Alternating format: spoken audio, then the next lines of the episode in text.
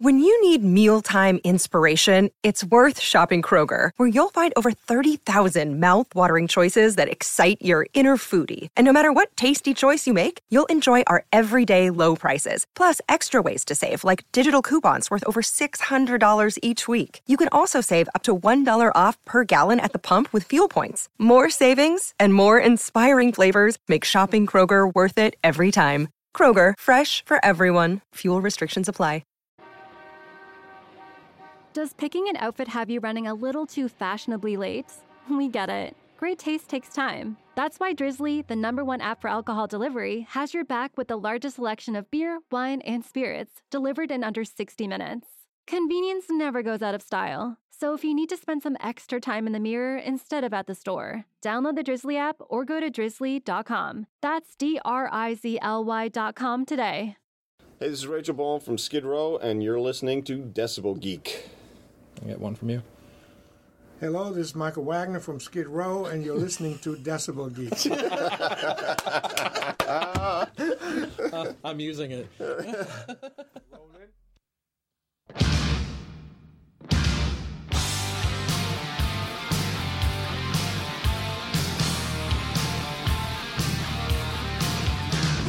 This is the Decibel Geek Podcast with Aaron Camaro and Chris Czynszak. Do they call you a problem child? Do you live your life on trial? Do you feel like you walk an endless mile? Well, you found your podcast. This is Decibel Geek coming back at you once again, and man, do we have a doozy for you today.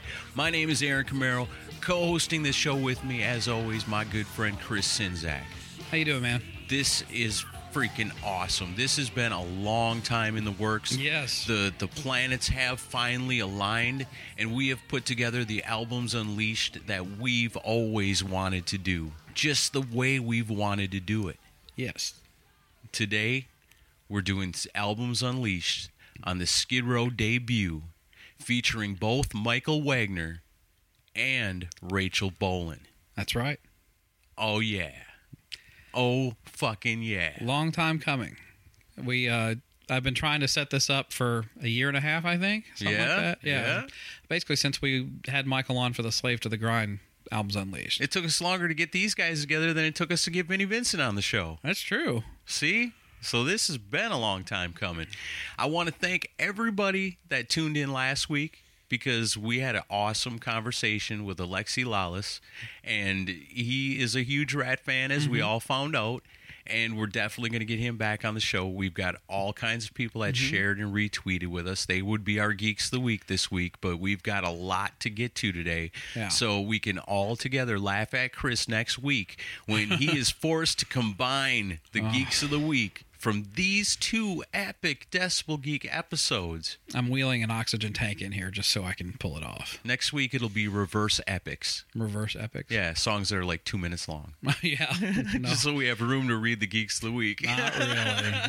Although next week's theme is really cool. I think you guys are going to dig it. yeah, we got a really cool one lined up for next week. But and uh, yeah, so um, a lot of you are maybe new listeners to this week's show too. So Yeah. um, if you're a big fan of this era of music, um, last week was a big week for us also. so if you shared and retweeted last week, make sure you tune in next Please week do. to hear your name. But yeah, last week we discussed the entire Ratt discography with soccer star and broadcaster Alexi Lalas, and it was great. So uh, if you missed it, go back and check it. And we have an archive of over think- 250 episodes for you. I think he can also add Ratt expert Oh, to his- absolutely. his, list of mighty criteria that he has. He's a ratmatician. And that was so much fun to talk to him last week. So, you know, all the new listeners we got, we hope you stick around. We're not going to take a break in the middle this week, so we No. want to tell you before we get right into the show. Um, HK Collectibles Inc. They're at decibelgeek.com. The banner's right there at the top. Decibelgeek.com is a place where you can go to get all kinds of things. HK Collectibles Inc. is a Amazon store. If you go through our link, you're going to help out the show. He's got all kinds of cool stuff. If you love Skid Row, go to HK Collectibles and type it in.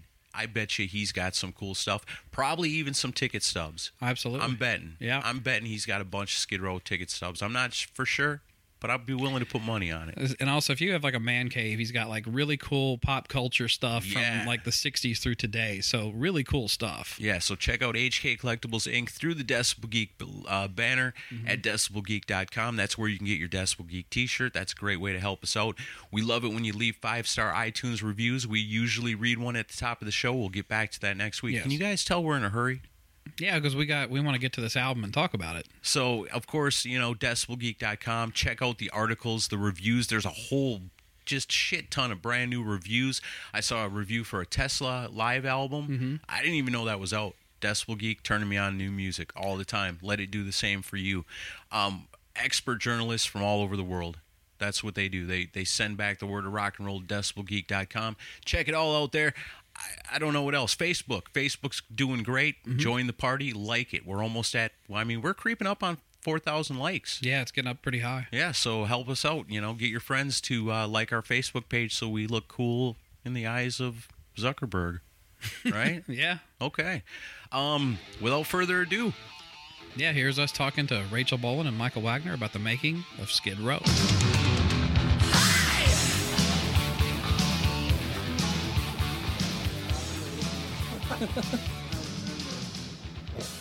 We did, we've done that with. People take it always. It's all was in order. Yeah, they changed Yeah, yeah. the You order know, they up. always take it out of here and put it Obviously, they don't know you. dark in there, Skid Row. Yeah. See, and that's the thing about Michael too. We've been out here a bunch of times, and we've learned the best thing to do is bring the CD with. Yeah, 'cause he because moves on from hasn't project heard to it project. since the day Yeah. it was finished. I've heard that one a few times. Yeah, I figured you had. Definitely. the last time we were out here talking about Dog Eat Dog, That one play it track by track, and you're like, oh yeah. Uh, Doug, that's the warrant record, right? Yeah, Yeah. Doug- Doug- Now, that one I hadn't heard in a while. That while, was a but cool record. Yeah. you know, Great sounding record. Yep. When's the last time you heard this? The first record? Yeah. Um, I mean, other than the songs we play every night Yeah. for the past 30 years. Well, I know. Yeah, but Yes- sit- yesterday. yeah, sitting down. Uh, I haven't listened to it It's been a while. probably since '89. Honestly, Really? yeah. Yeah. Okay. All right, so we we good? We're going. Everything's rocking. Okay. So well, first off, thanks to both of y'all for agreeing to do this. Sorry it took so long. No, it's all right. Good things come to those who wait. It's just good we all live locally. well, Right you know, anything for a buck. I did bring my checkbook. and something for two. Yeah. it's going to be an expensive one. Right. but uh, we're here, and we we've been out here before to talk to Michael about Slave to the Grind, and, and, and that was a fun discussion we had. And and one of the things that stood out to us that day was we'd talk about the songs, and then he would say, "Well, if we were talking about the first album, if we were talking about the first album," and then like we got the impression that there were a lot of really good memories tied to the making of the first record. So we're like, well, why don't we come back for the first one and see if Rachel will come on and do it with us? And uh, so thank you for doing that. Um, Yeah, before we get into the making of the album, a lot of this, there's a good chunk of this material that predates the band that recorded this record. Oh, yeah, yeah. So a lot of the stuff was written well before it, and and it's the story of how you met Snake and everything is well known and out there and everything. So I'm gonna let people look that up on their own. Okay. But you were you had a guy named Matt Fallon with you before Yeah. Sebastian joined on. Yeah. How much of this material was with him, and and what was the circumstance that basically got him in the band and then got him out of the band? Well, we uh, he was friends with Snake. When I met Snake, um, I had a band with Scotty Hill called Godsend, and we were like a glam thrash band. Basically, where you either liked us or absolutely hated us, and unfortunately, most people hated us. But um, the uh, and he had a band with these uh, his friends. One being Matt Fallon, another one being this guy Charlie, and this guy Jimmy. They didn't have a bass player. that was Steel Fortune. No, it was Or after Steel Steel Fortune. Fortune. Oh, after. It was, and the band was actually called Darkness. Okay. And uh, so he asked, yeah, yeah, he asked me if I wanted to come up and jam and whatnot, and so I did. And I always, I, I had met Snake years before, and just uh, when he was in Steel Fortune, and that just uh, that story could go way back. so I went up and I jammed, and I really thought Snake was super talented and, and a great songwriter. Um, the material that he had, I thought was really cool, but I, I'm a punk rock kid, you know, and I just thought it was, uh, I thought it was well, really well written, and I thought it was fun. But I'm like, man, if I I could hear this on this and that. And actually, the only song from the Matt Fallon era was Midnight. Clock Strikes Midnight. Yeah. And so we had a bunch of other stuff um, with him that we had demoed, and then it just never saw the light of day. It was it was a, a bit like some of the stuff sounded a little too much like Van Halen. Other stuff sounded a little too much like Cinderella, and then him and I just like all right. We kind of cleaned house with the band, and we just started writing and writing and writing and writing, and writing. Right. and we wrote like, man, even before Scotty was in the band, Scotty and Rob, we, we had a lot of this written, a lot of this stuff. Uh, looking at Youth Gone Wild was written, Rattlesnake Shake, um, Piece of Me, most of 18 and Life. Uh, yeah, So these songs go back to what mid '80s, you'd say? 87, Okay. some of them, yeah. And so with Matt, it just it wasn't it just wasn't gelling the the way you wanted. It just didn't have the defined sound that you that you were looking for. Yeah, pretty much. Um, and Because he's kind of an unfortunate story because of the the near miss of being with you guys, and then before that with Anthrax. Anthrax, right. It's just it's a. str- I mean, who who gets two shots at almost being in mega big, big bands? You Yeah. know. Um, did you did you I ever see a talk pattern there. To, well, possible.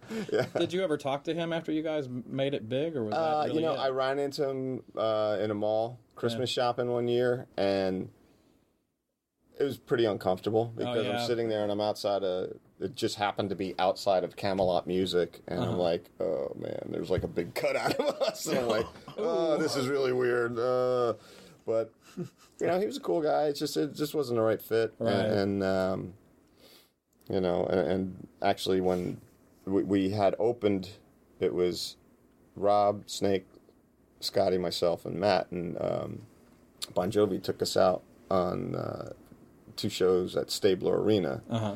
in Bethlehem, Pennsylvania, and we went out. and I'm like, wow, these people really like us, and they never even heard our stuff.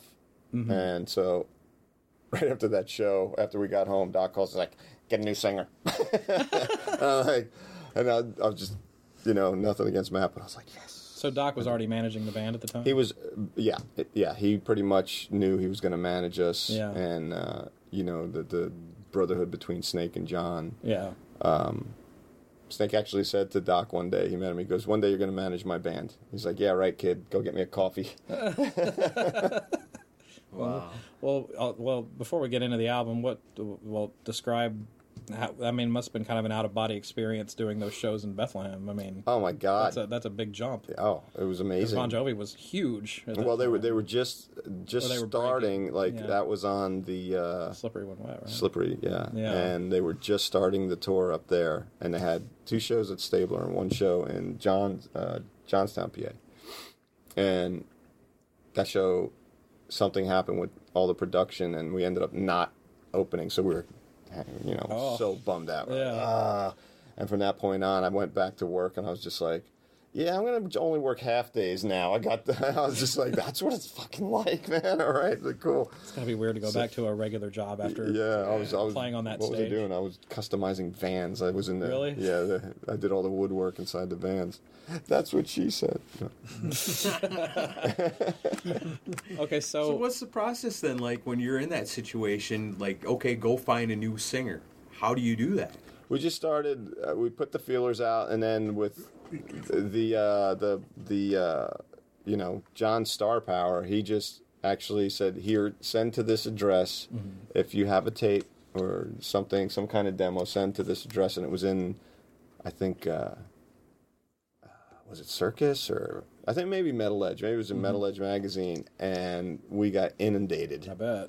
With tapes, and we still we saved a couple. I don't even know if they work, but man, there were some buttes out there. it was hilarious. It's like American Idol before there was such. Yeah, Yeah. people just singing into like a cassette, you know, Oh. just absolutely awful.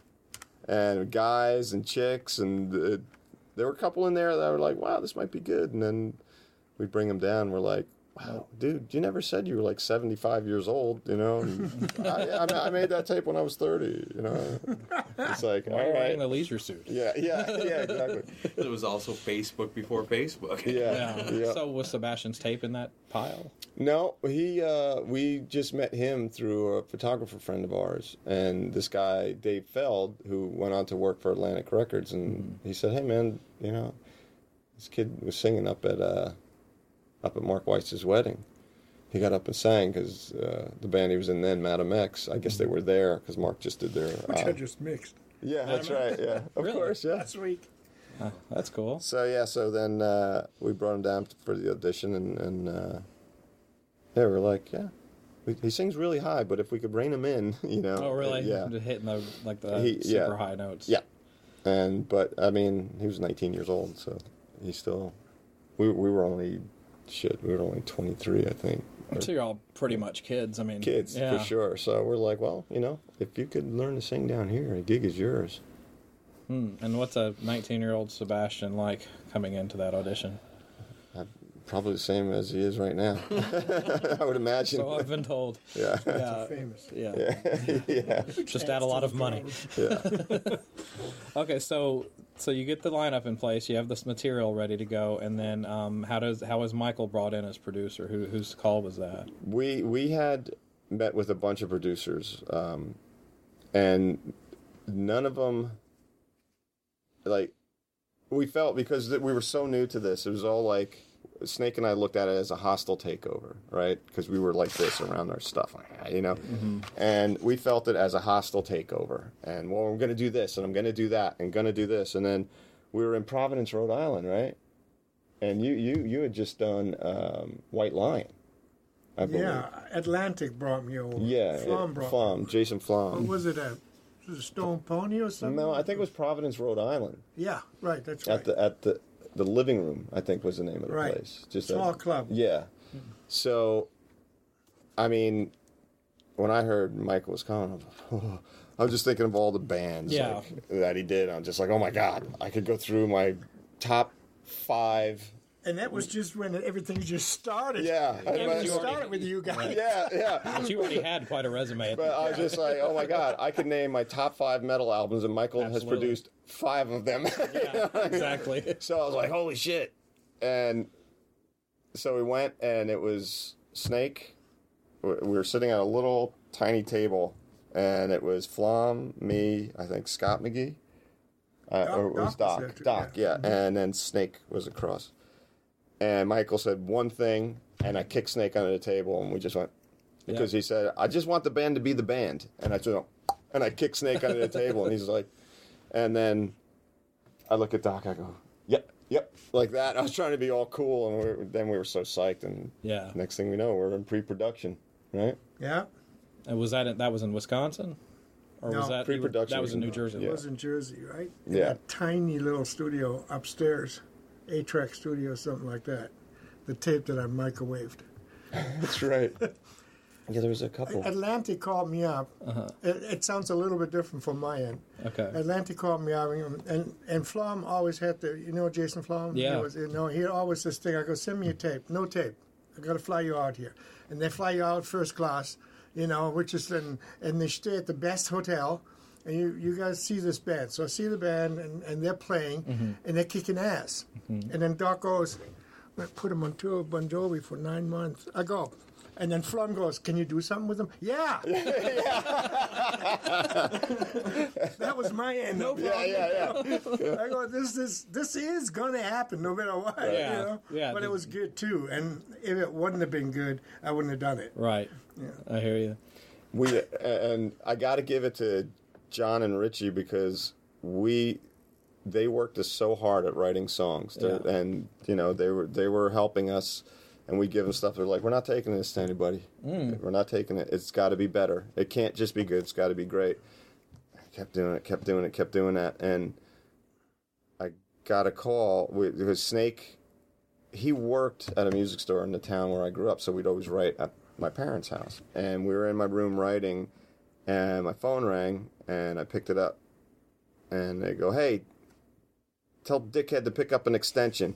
And I was like, all right. So we're like, oh man, this is gonna be it. It's like they're gonna say, you guys suck. Fuck it, we're not helping. And he goes, you guys are finally ready. Let's do this. And I just was like, it was just dead silent. Uh-huh. And he's just like, are you assholes still there? And we're like, yes, yes, they're still here, man. So like, let's do this. Here's who we're gonna talk to, and blah blah blah blah blah. And then like, then fast forward. And, I can tell that's still vivid in your mind. Like, Oh, dude, I'll, I could remember the tone of his voice. I was just like, oh, is he going to be the dream crusher here? yeah. Very easily could be. Yeah, Yeah, yeah. A lot of power there. yeah. Okay, so you do pre-production for how long for before you start recording? I think we did a week, right? Yeah, at least. I, I- mean, I- we went at it hard, though. Yeah, we did. It was it was this tiny studio. There was a staircase going. I can't remember. The chalet. Was it the Right. chalet? Yeah. Or was it on Slave? Uh, that could have been Slave, actually, yeah.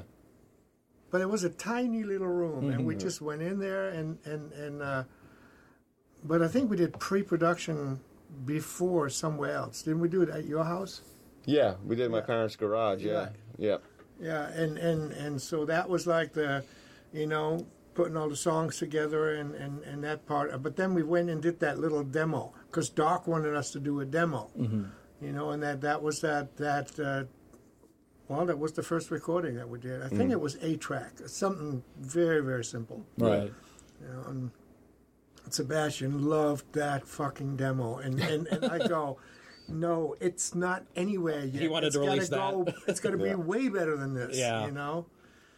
Well, that's just the excitement of getting into with a real producer, and Yeah. I'm sure he was just excited. I mean, which I mean, you all had to have. Been, I mean, that because that's basically your dream coming true right there. I mean, once he's on board, you're and you know you're going to open for Bon Jovi. Yeah. I mean, that's a big deal. Yeah, I think they told Michael we were doing a Bon Jovi tour before they told us. I believe that. yeah. that night when you were playing, Yeah. Doc told me. I'm thinking of that was one of those, you know. Yeah. Right. Yeah. Don't tell them; they'll get their Yeah. their heads will get big. Yeah. Right. And then Flom goes, "Well, can you do something with them?" I go, "Sure." Yeah. he goes, "Well, well, we sign him." Yeah. Oh well, He did that a few times. and the always correct Wikipedia has a mention of around this somewhere around this time that you guys had to pay Gary Moore thirty five grand to get the naming rights. Uh, that, I, I don't know where that story That's came all over from. the internet. I know.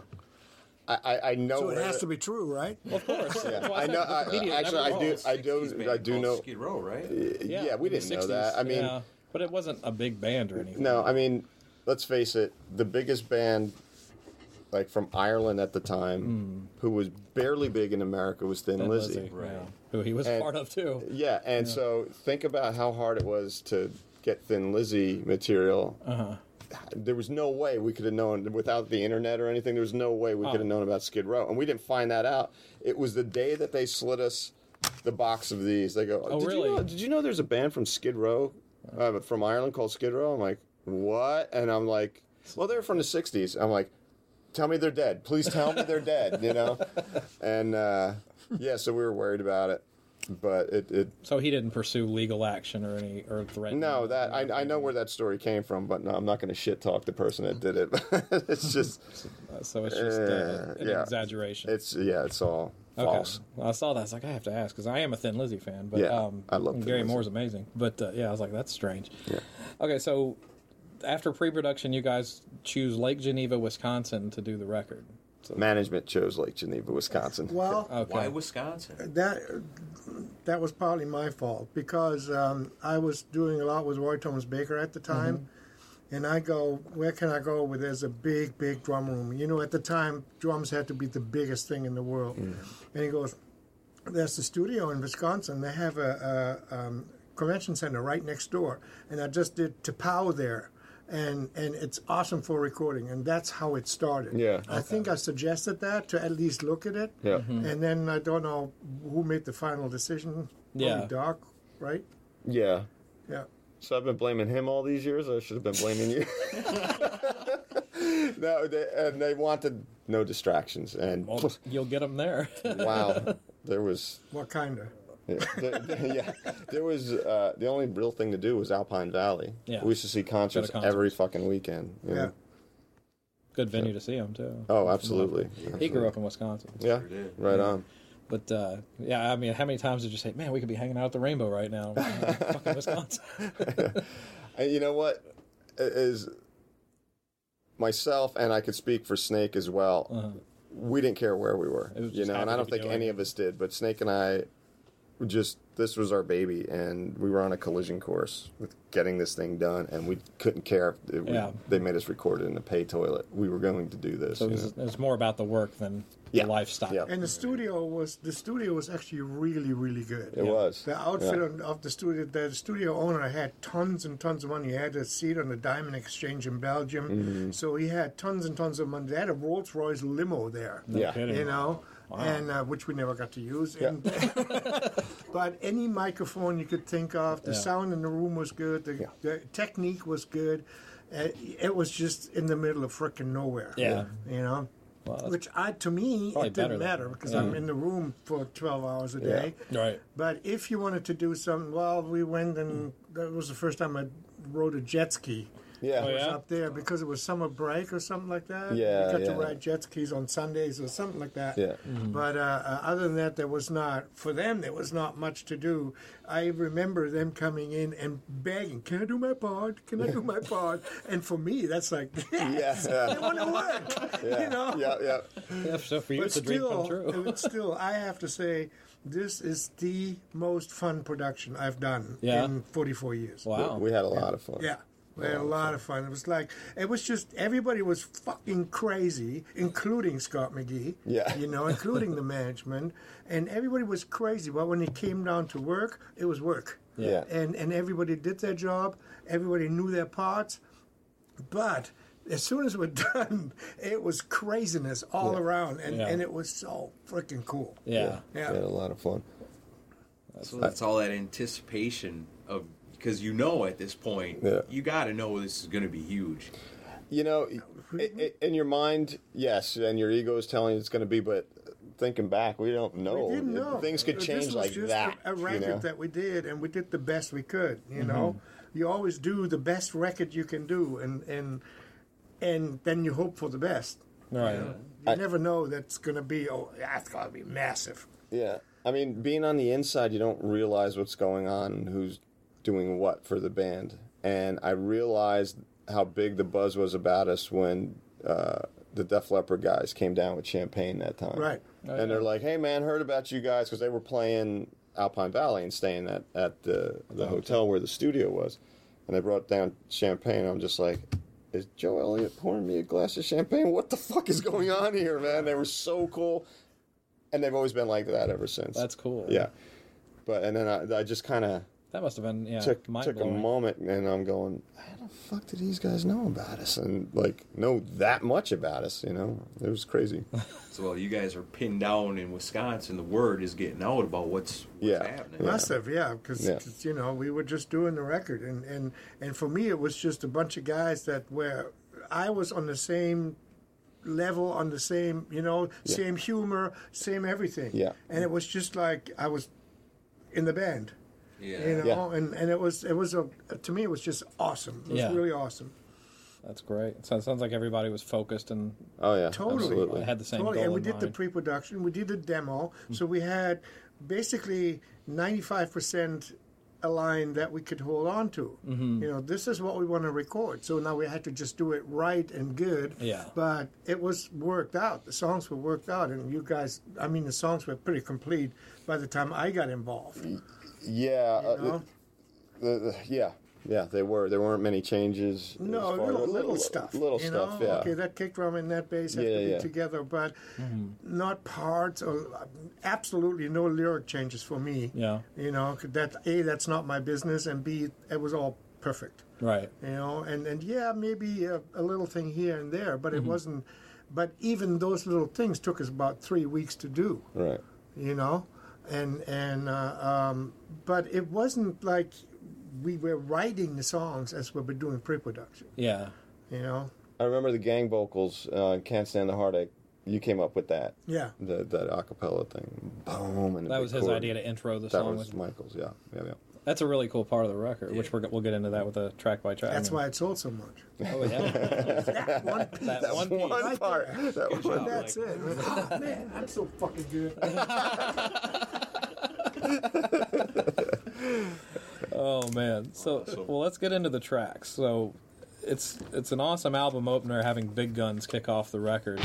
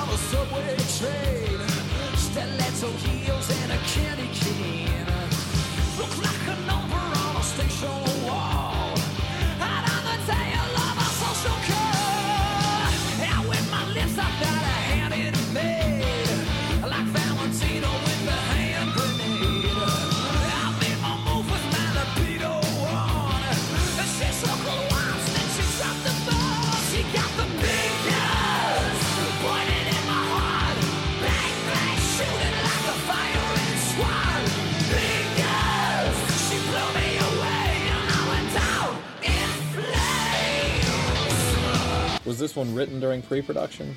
Mm, no, No. When did this get written? this got written before. I mean, we were doing this in our set. I think.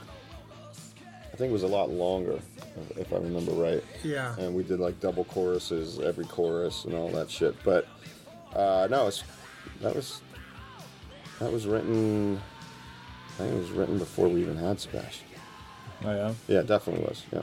Uh, in in general, all the songs were were there, and, Yeah. and some more, um, before I before we met. Mm-hmm. You know, before we started working on it, the songs were already there. Yeah.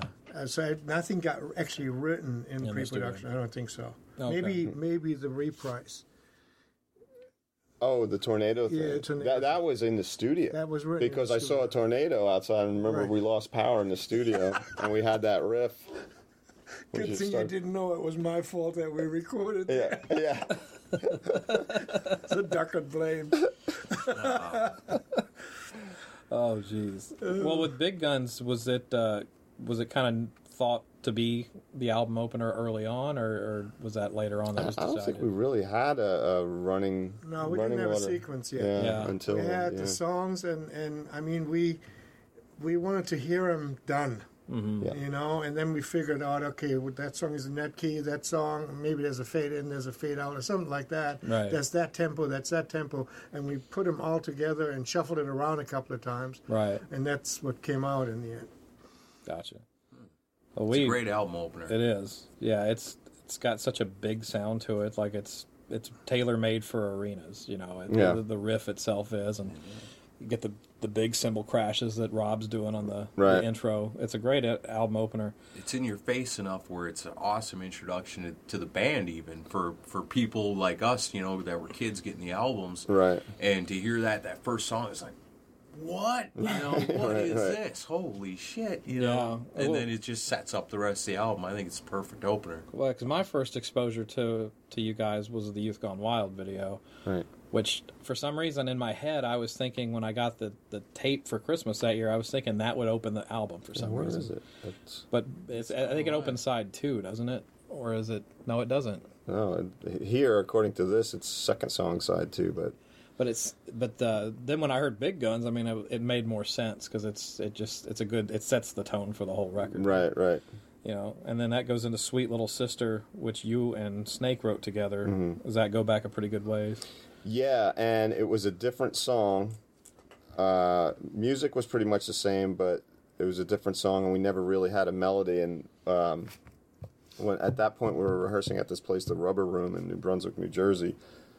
I lived all the way down in Toms River, so it was about an hour to rehearsal, and I'd stop by Snake's house and pick him up, and uh, then we go go to the Rubber Room, and him and I had been talking about like we don't like the way we love the music, we don't like the lyrics, and, mm. and don't like the melody, and let's just start new with that. So I'm driving up, and I just start coming up with lyrics, and it was before these and before cell phones, and I didn't have my dictaphone or my cassette player with me, so I didn't have paper, I didn't have anything to write with, so uh-huh.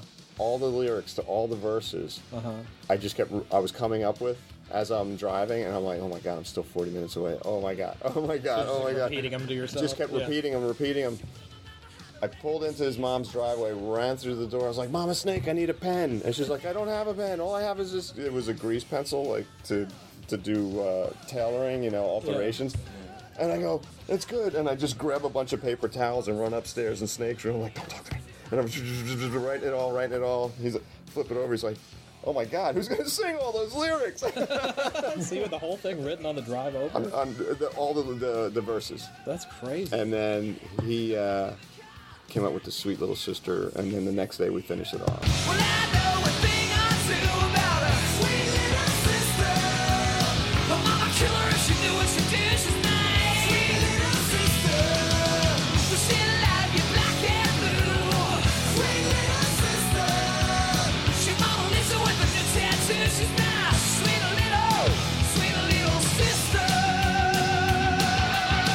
Came up with Mona Lisa with a new tattoo? I think that was me. That's a cool line. Yeah. Thanks. I always Thanks. thought that was a Sounds cool like lyric. What was the original title for it? Remember? Rock, rock, rock. rock you made the right decision. yeah, man. Yeah, man. Rock, rock, rock. rock, rock, rock. Was it ever demoed that way? way? Uh, no. No, so No, no, so we, no, it never even got. We used to uh, record every uh, just on a regular old tape deck. We'd record just about every rehearsal. I didn't know if we were going to get a deluxe edition with rock, rock, rock. on. No, No, I, I don't ever. I You never heard Rock, heard Rock, that Rock? title. no, no. That's we were. Always sweet little sister. Yeah, Right. Yeah. So then, uh, can't stand the heartache, which we said the the acapella thing was Michael's suggestion, which is a cool suggestion. I like it.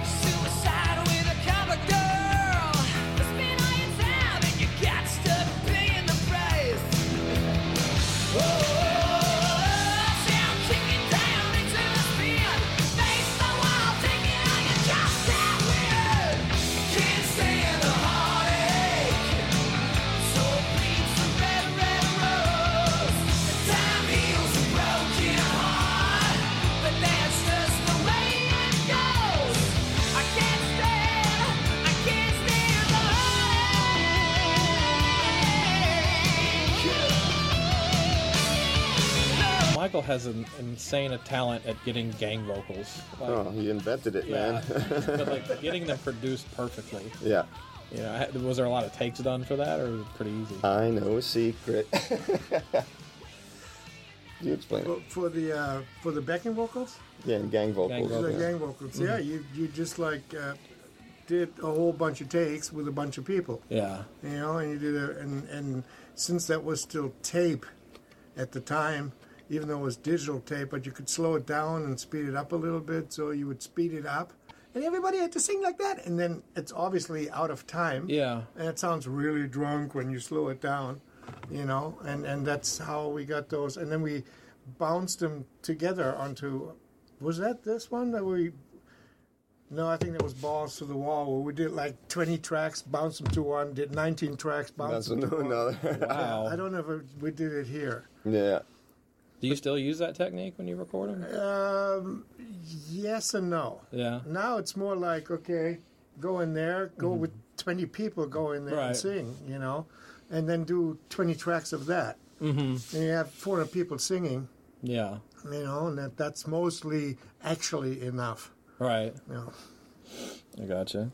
Um, with Scotti and Snake, uh, I mean, how long did it take them to work out the guitar solos for this record? Man, I'll tell you what. They, I was looking that up. I had to, they just kind of knew by feel. Because You know what I mean? The interplay between the two of them is just It's insane. ridiculous because they're such. I'm very fortunate to be in this situation with two of my favorite guitar players, right? And I just happen to be in a band with them. Um, Snake has such a different style than Scotti. yeah. Right. And, you know, I was a little worried that it wasn't going to mesh up. But they both understand the guitar, like just fundamentals, if that's the right word, of guitar playing. And we, they both knew what each other was after, which made it so much easier on them to play their part. Mm-hmm. And so a ballad would come up, be like, "Go for it, Scotti." And Scotti was the ballad solo guy for a while, and the faster songs, Snake, because of his style. Yeah. And then when those guys would do harmonies, just like I could hear it so clear that their technique is so different, but it gels so well, man. Yeah. It like fills the spaces of each other. Yeah, you know? Right. It's so cool. That's what we were kind of talking about. We were listening to it, mm. how it's a great headphones album. It is. Because of the guitar soloing mainly. Because you know you got Snake in one ear doing this, you got Scotti in the other ear doing this, but Yeah. then through the magic of Michael Wagner, it all kind of blends together. It Yep. comes apart and then goes back together. It, it just interweaves so Yeah, it's crazy. It's, it's awesome. It's so Well, see crazy. there. What's that? That's what I was looking for, Used for Snake solo on Big Guns. and that's not a joke. At the end, right? Yeah, Yeah. it's not a joke. Uh, There was like there was a case Uh-huh. standing like this, and these tools were laying on top of the on top of the case, and he was playing solo. And at the end, he smiles at me and he takes that stuff and throws it onto the guitar. No go, shit. That's awesome. We're keeping it. He goes, no, no, no, no, no, no, no. He's like, I'm just So we fucking kept around. it. We did keep it. Yeah. That's cool. And people have no clue what I mean by Well, I've seen that picture on your Facebook. Yeah. I'm like, what the hell is he Now you talking know. about? Yeah, I didn't. That's interesting. Yeah. Ah, cool. And that, that I used to do that, and people did stuff to like just fuck with me, and it always ended up on the record. You know, That's what you get. That's what you you want to fuck with me? It's the art of spontaneity. That's hilarious. So then that goes into my uh, favorite song on the album personally, which is "Piece of Me," which uh, you wrote yourself. Right. Which, of course, you take center stage on the intro with the, the bass Mm-hmm.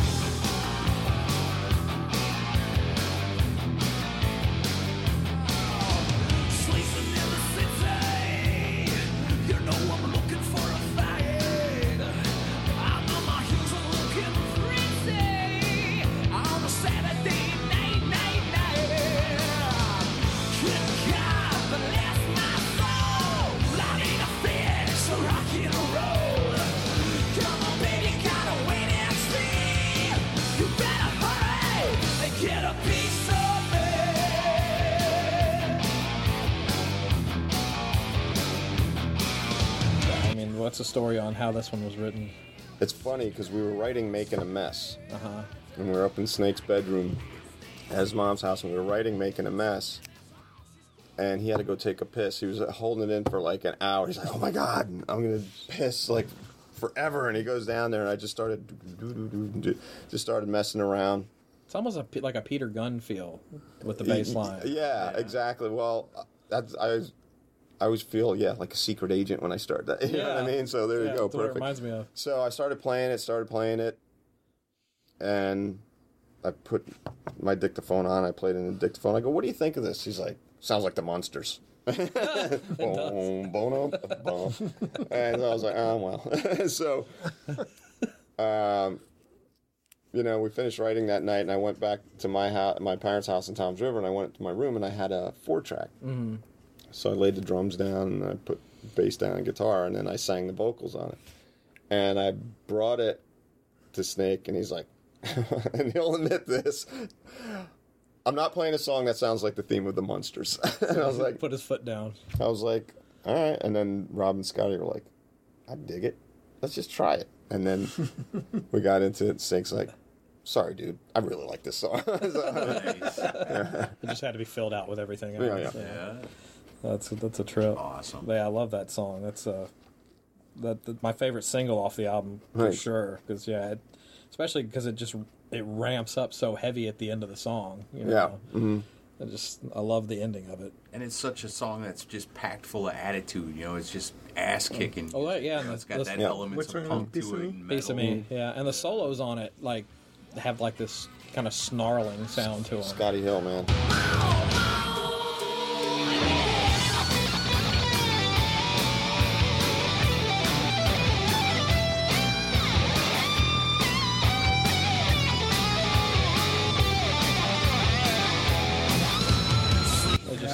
Had, he could put so much attitude into his guitar Yep, solo. absolutely. And the solos, honestly, it was not it was not that big of a deal. They were they were prepared. Yeah. Yeah. You know, they would come in and and well, maybe we'd change like tiny little parts here Mm-hmm. and there, or maybe we- okay, we're missing the ending of that, you know. But they came in. It's not like they came in and completely clueless or something. What am I going to play? here? Yeah. You know, uh, especially in those days, the the musicians would go and sit in their hotel room and practice Mm-hmm. for that particular song, for that solo. Right. You know, and and uh, uh, they were prepared. It, Yeah. it was it was a lot of fun to do. Yeah. They would always work their stuff out. Yeah. You know, and and you were the one that told us that the more you work on it here, the less you spend in there. and so That's we're true. like, all right, Right. cool. And as soon as you're in there, it starts costing. Yeah. Right. You know, 'Cause we're paying by the day. Yeah. I love Rob's playing on that one too. Yeah. he plays his ass off in that song. Yeah, he certainly does. So then we get, maybe maybe a word about the drums. You know, might be worth mentioning. Yeah. You know, there was this, like I said, there was this convention center. Mm-hmm. You know, and we were looking for uh, a big room to record in for because of the big sounding drums, the reverby sounding drums. And I actually already had like an airplane hangar in mind. Problem with airplane hangars is they come with airplanes every 15 seconds. So, and Yeah. the short, the songs were just longer than 15 seconds. so, uh, um, but then Roy said this, and, and so we had the drum set up in a room that had 120 cars in it before, the night before. They had 120 cars. That room, you walk, walk in and it goes like this, have a cup of tea, and then it poop, then it came back. It was massive. wow. We had to put up walls in between, like they had those sliding doors, because it was just too big. Right. And then, uh, uh, you know, we set everything up with Put a up those microphone. tables on the end too, those folding tables. Remember Folding tables we set up so we had Yeah, some so- reflections coming from there. Yeah. So Rob was here, and we set up a bunch of tables like this, a bunch of tables like that, Yeah. just to cut out the '90s. And and uh, uh, what was his name? Lumpy. The- Was Lumpy up there? No, uh, there was Moore's Head. Morset. Yeah. Morset had to sleep right next to the drums Because there's no be- locks. because there wasn't Oh, no to locks guard with 'em. all those mics, and it was basically an open room. Oh wow. right at the hotel. Yeah. You know? So there was that mattress on the floor, and we had a camera going both ways. Yeah. And and back then, the, uh, the SSL consoles had something that's called a listen mic, Uh-huh. uh, which is basically a microphone in there. And uh, that has a very fast compressor on it. Mm-hmm. So if he talks, you can hear him loud, but as soon as he hits the snare, that thing clamps down. Right. And we had, I heard that, and he was playing, and I listened to the listen mic. I go, that sounds fucking awesome, you know. And most of the reverb that you hear on the on those drums Yeah. is from that listen mic. Oh, yeah? People think, oh, that's a reverb. It's a 480. Uh, 480 wasn't out at that time. Yeah. You know, Yeah. it's it's uh, uh, mostly from that room. Wow. That's that's how they came together. Super compressed. Oh, yeah. and, you know, but just that reverb. Yeah. You know, so and that's and then I made them wire that out. That, that didn't come out of the console. That channel. So I mm. made them wire that out of the console, Yeah. and now SSL builds it like that. Right. They build a they build a listen mic output, Yeah. That's so cool. and I'm still using it. yeah, that's great. It's awesome. Well, go with what works, right? Yeah. Yeah. Well, I- well, and then that's the thing about the sound overall. This album is everything and everybody sounds so big on it, mm-hmm. which, but it's you mixed it where everything still has a good level to it, which you don't always get, especially from albums from that era. You would have some that would be overproduced with the vocals way out ahead of everything else, and it's mm-hmm. like, well, I can't hear the bass or I can't hear the guitar. Something always Right. getting buried. it was you had a seriously i mean i mean it, they're great players but i mean you had a big job on your hands with everyone sounding so massive on it right i mean you had to rein That it was all in the to make it goal. sound right That was the goal. Going in, we want to make that sound really, really big. yeah You know, I'm starting with the drums and, and everything else, and and I think we kind of succeeded with Yeah. that one. Yeah, no step. well you and rob locked in real well on rhythm section i mean Yeah. so like i mean you but you can hear really good separation between everybody But see, on it the was album. also it was nowadays. It's like people come in and start playing. We worked on the bass tone for at least two days. yeah you know, and and we worked on the guitar tour. Oh my God, did we work on the Four guitar? days. Yeah, Four days. Yeah, just Yeah. For, for Snake. That- yeah, just, for, just Snake. Snake. Yeah. and we had like eight or ten amps sitting there, you know, and and uh, uh, I can't remember. Well, it doesn't it doesn't sound like Van Halen. Well, why don't you play Van Halen? And then it started sounding like banana. Yeah, yeah. See, you know. So, but if we worked our asses off on on those tones, Mm-hmm. because, I mean, there's no no other thing we could have done to Mm-hmm. get that sound. Yeah. We did everything. And for gearheads that are, we have a lot of musicians that listen to the show. So, like, what was your main setup that you used during the record? Well, it's, it's funny because I, I mean, I didn't have any money, so I just had my shitty old. Uh, I think, what cabinet did I have? Was an eight ten, Yeah. a homemade eight ten or something Yeah. like that, with or maybe four tens with a fifteen on the bottom, which I never used fifteen. And then his SWR head, which is the only time I used it, was on that record. Yeah. and because I, I remember I had a big PV head, a big giant PV head, and, and uh, it sounded great playing live, but it just wasn't cutting it. Yeah. And, And then your P bass and my, my magical P bass, man. on most of it. Yeah. You still play that one?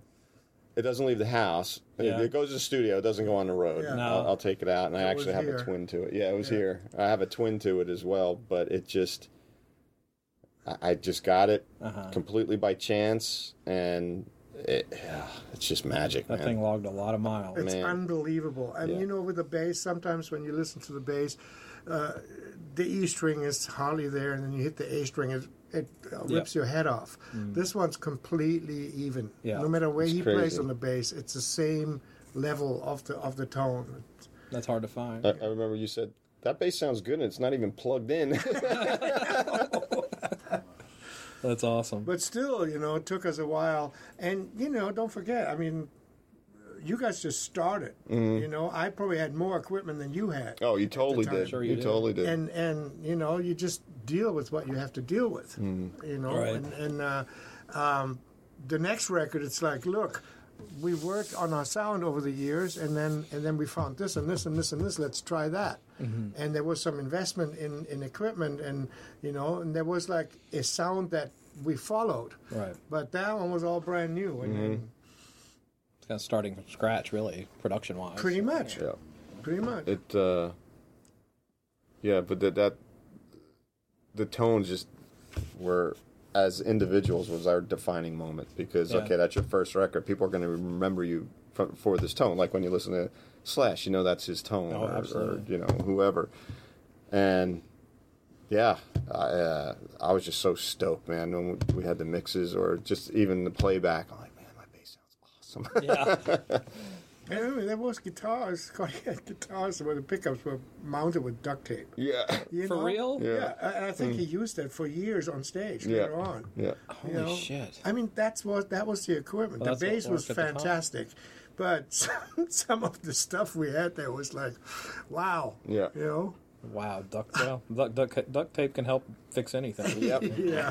Kept them in but you know. I think that was part of the charm. Yeah. That that was part of what was so cool about it. Well, he, yeah, like Scotti's tone in particular, on the whole record. I mean, there's you know solos that stand out, but just the fucking attitude and snarl that he would put That's into it. his, it, uh, and, and I'm sure it comes from the fingers. Mm-hmm. It's not, it's not a gear thing. It, No, it totally no, no, comes out of his hands. Yeah. Especially in guitar and bass, you know. And then Dave it's can can play all the, the smooth, silky stuff and Mm. fly up and down the fretboard. But uh, that we were just we were listening to it on the way over here and just like, good God, listen to those two go back and forth together. Yeah, it, it, it's a weird, what's the word, Or even- dichotomy that I didn't think was going to work, and it did. Well, even when they're playing chords together, I mean, they're completely differently defined, and but it Mm. All sounds good together. Yeah.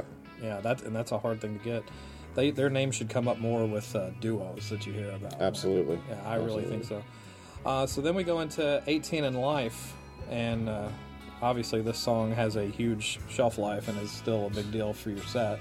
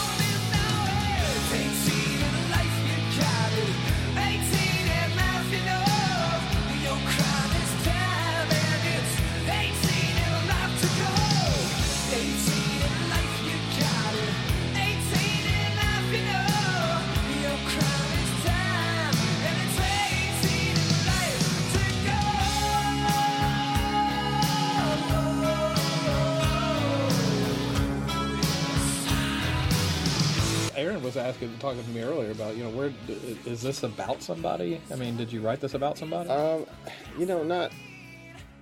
It kind of started out as a story about Snake's brother Rick, but it ended up just being about that one guy. 'cause It, it had like a whole different storyline. It was going in a different direction. Then we kind of turned around to, to kind of make it not so personal, such a personal story. Um, and it just we started thinking about guys and ricky just became the name of the guy that uh, all of us know. This guy that just can't get out of his own way who's his own worst enemy and just is going to fuck up at some point you know? Yeah.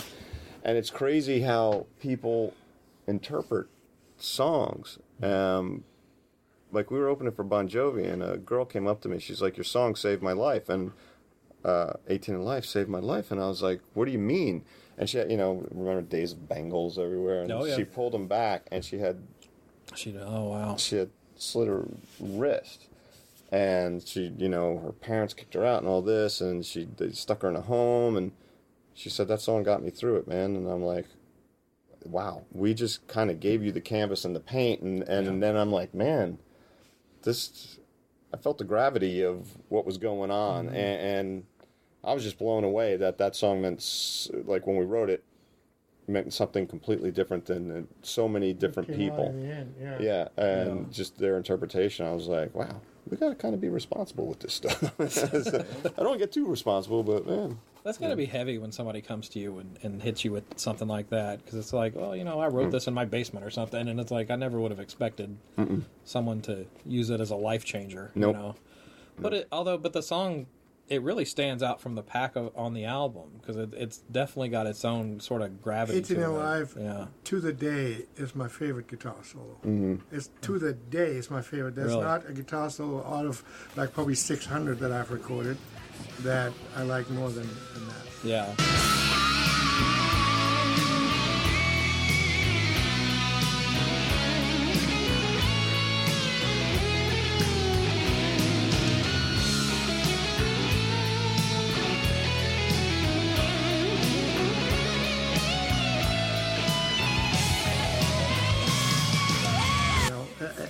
I, I still get the chills and I still get a tear in my eye when I when I uh, you know when I Yeah. hear it. Yeah, it's a really And- emotive and song Having solo. been there when it was created, and it was pretty much he just played it. Yeah. He just played it. You know. So it was like a first take solo. Well, it was. Well, I don't know if it was a first take, but out of like three takes, maybe Mm-hmm. one of the takes was it. It was a complete take. Yeah. He just played. There's, by the way, there's the setup. Look at a picture of Duct tape. guitars. Oh, yeah, there's, the duct tape. I'm so glad you have all those pictures. Man. Yeah. That's Oh, awesome. we got to go through them, man. I Mm-hmm. got buckets of them. yeah. Oh, I bet. Yeah. The thing with with Scotti, his whole approach to solos, he's he's like, if I could whistle it, I feel it's a good solo. Yeah. And he said that to me, like when we first met, and I was like, wow, that's pretty genius, actually. So Yeah, he almost wanted the solo to be almost its own song. E- exactly. Yeah. And he is king of that, man. Yeah, that's an it's an incredible solo. Well, and it's the whole the song has a real atmosphere to it, and that mm. and that goes to all five of you. I mean, and I got to get give Sebastian credit on the vocally pulled off on it. It's mm.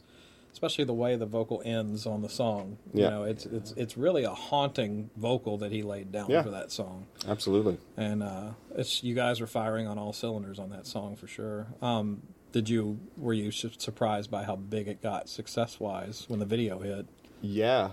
Yeah. Um, there were powers that be that didn't want that out, and so we were kind of caught in, in the crossfire, and like, well, we want this to be our single, and so we put it out, and you know, I was there when we, were, you know, when they were filming the other parts uh, of the video with the actors, and Yeah, I chose the actor that picked Ricky. I was outside online with the kids around the block, and uh, Wayne Isham came in. He goes, "I think we got two guys out there. They're actually best friends." Mm-hmm. So we went out, and the other the dude that was playing Ricky had long blonde hair. I go, and he was just just tough and. And I go, um, well, Wayne goes to him, "Can you be here at 7? He's like, "Probably." I'm like, I like this guy's attitude already. He doesn't have to act at all. Yeah, he's like, probably. He goes, you know, you don't get paid. All right. And I go, you need to dye your hair. You can't have it blonde. He's like, I don't care. It's only hair. And I was like, we got to get this dude. He's awesome, man. so, so, yeah. Because we didn't want him to look like he sang for a band. You know what I mean? It's like we wanted him to look uh, Yeah. just an edgier look. And so I think I read that that those two guys were in a band together. they were. Yeah. Yep, they were. And the dude that played Ricky actually got shot once. Yeah, I heard that. It, that yeah, that from what I read was there was no acting going on. He really No, was a he- handful as a person. Yeah, he was he was a hardcore dude evidently, but uh, yeah, and and uh, so yeah, we were like that's the first time I ever really got involved with with the video. Yeah, I remember the video caused quite a stir at the time. You know, Mhm. with the whole this kid shot another kid in the video, and then you know this is gun violence, and of course it would probably be even, an even bigger deal now if it had come out now. Yeah, well, th- there there were scenes from the original cut that Oh, really? MTV would not air. They're like, you got to edit this because he had it playing with his friend. He had the gun to his friend's head. That's where you see him swatted away Oh. because they were goofing around. He was spinning the cylinder and put it up to his friend's head. And he goes, well, yeah, and does like that, and they're like, uh, uh so. Uh, which is really funny because then so many rap videos that came out, everyone's just guns, Guns and everywhere, drugs, yeah. and money. And so I'm like, ah. Yeah, but you long hair guys can't Yeah, have no. that. No, you can't do that. Oh, jeez. Well, it certainly was a massive video. I know MTV had a field day playing it. Oh yeah, and I didn't. That's that's our our uh, best selling single. Is it? Yep. Awesome. So then it goes to Rattlesnake Shake, Mm-hmm. which uh, I remember Motley had a song called Rattlesnake Shake around the same time, a couple years before. But is this one of those that predates everything, like pretty early Well, on?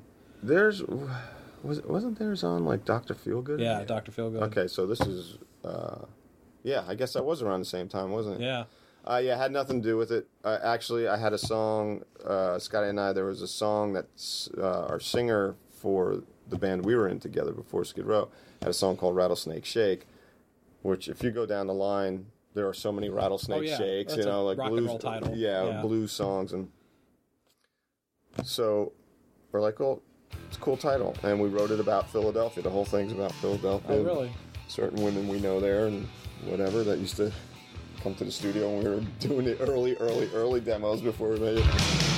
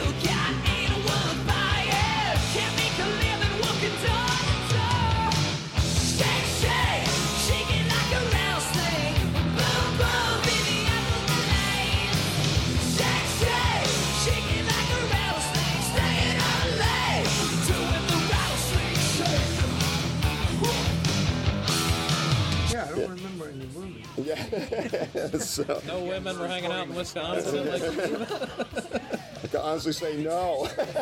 maybe the day Def Leppard was there. yeah, right. So, uh, yeah, they, uh, yeah, that that's what that song's all about, and it's just, uh, you know, it, it's a cool song. I love the groove of it. I love Yeah. the riff. Has that one ever been broken out live since the album came out? We uh, we used to do it. Did yeah. you? At one point, I, I think we Did did, all- all of these because that's all the songs we had. Yeah. Like when we went to Japan, like we used to do "You Really Got Me," Uh-huh. um, a couple other songs that were easy to remember. You know. Yeah.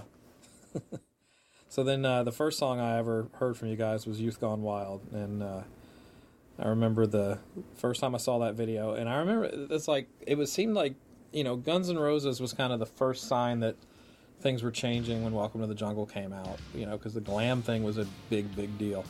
And then Guns came in. And then when I saw the video for this, that was like telling me, like, this is a different thing that's going on because it's like tougher rock is coming Mhm. out And the gang vocals on this song, Jesus Christ! I mean, there- there's Some German in there too. Uh-huh. some German. Yep. Oh, really? But That at German least- in at least the particular. German accent. Yeah. also, you're in there Hey, somewhere. Ken, Yeah. record this. Yeah. And What's his name? Ken? Kent? Dave Kent. Dave Kent. Who's hmm. Dave Kent? He's the That- he assistant. was the assistant engineer. Oh, okay. So uh, did he have a lot of input on the production? No, he didn't have any uh. input, but he had to run the tape machine if I was with them in the room. Yeah. Oh, okay. yeah, that was one of the ones we track after track after track That, after that track. was a Yeah. ton of tracks. So Yeah. Put some real time into that one. Yeah. Mm-hmm.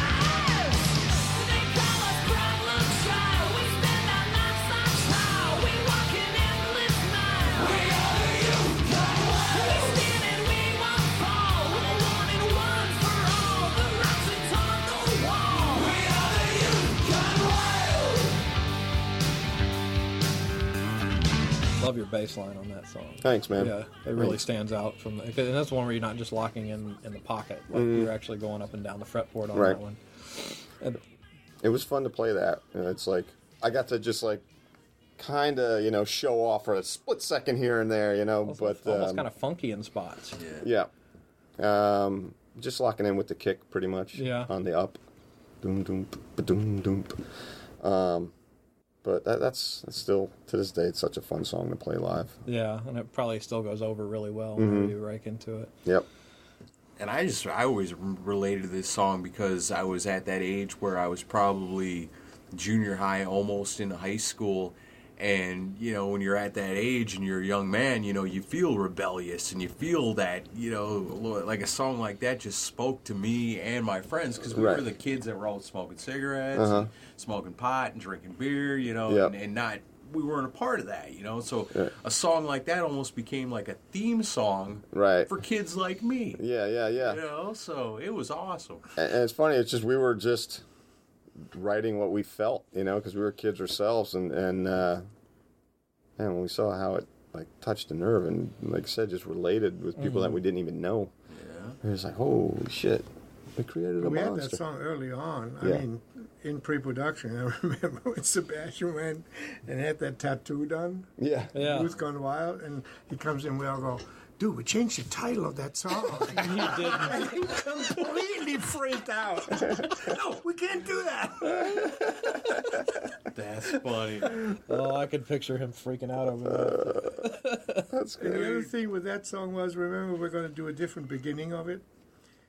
They had That's this, right. They had this little, well, lounge kind of thing Yeah. up there at the studio. Mm-hmm. And what we were going to do is everybody's in the lounge snoring, sleeping, Uh-huh. and then I would I would come up and bang on the door, and then it goes, "Wake up!" or something like yeah, that. and you heard bottles like clinking around. Bottles clinking. Yeah, and the, the Looney Tunes in the back. And the Looney Tunes, the TV was on, so Looney Tunes was running in the back. Uh huh.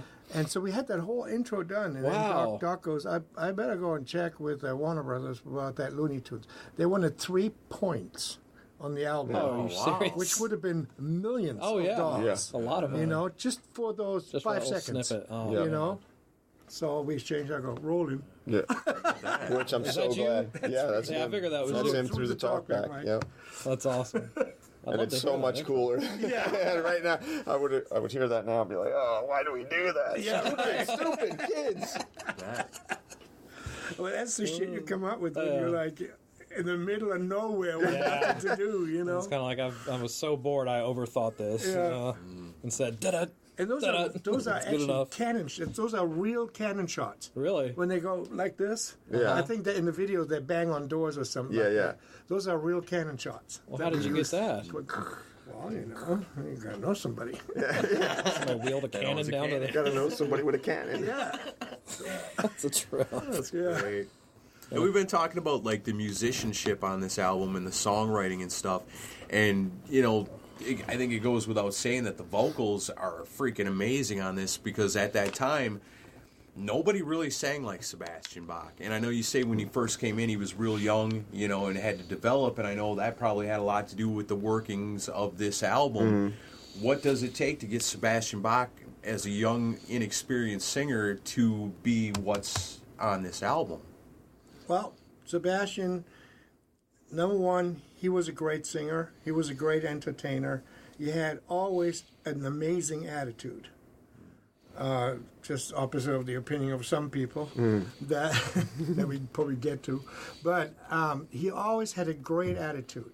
He was not a very experienced singer, so there was here and there were some problems with pitch and and and stuff like that, timing. So we had to do a lot of takes in order to get what we needed to get.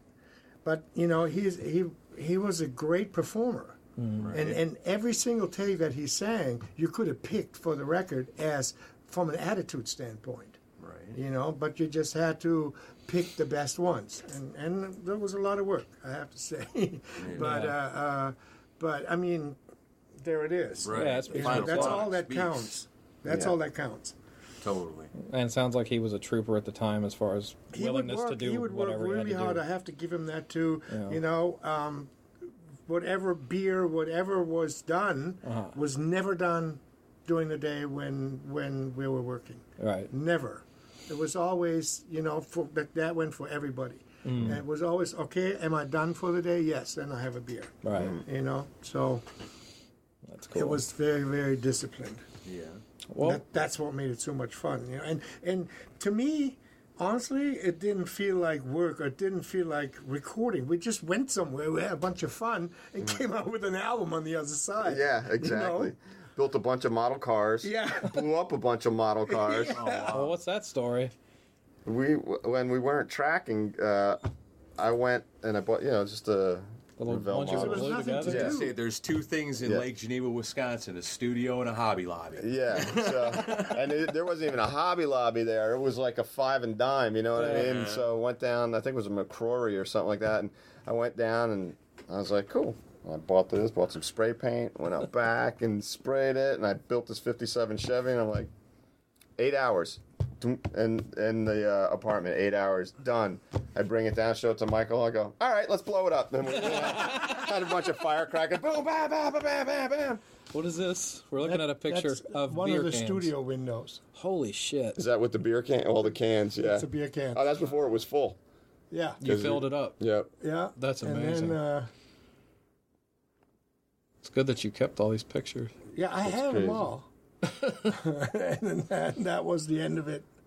Oops. That was the end of it. Oh my god! Yeah. And, and then we left. And then we left it. Yeah. Left it all there. wow. I remember you once you were stomping on it. You're like, I should record this. and then I use just this keep for stomping something. on it. I was like, I, all I kept thinking is like, is he going to record this? And then they were all flat. He's like, yeah, let's go.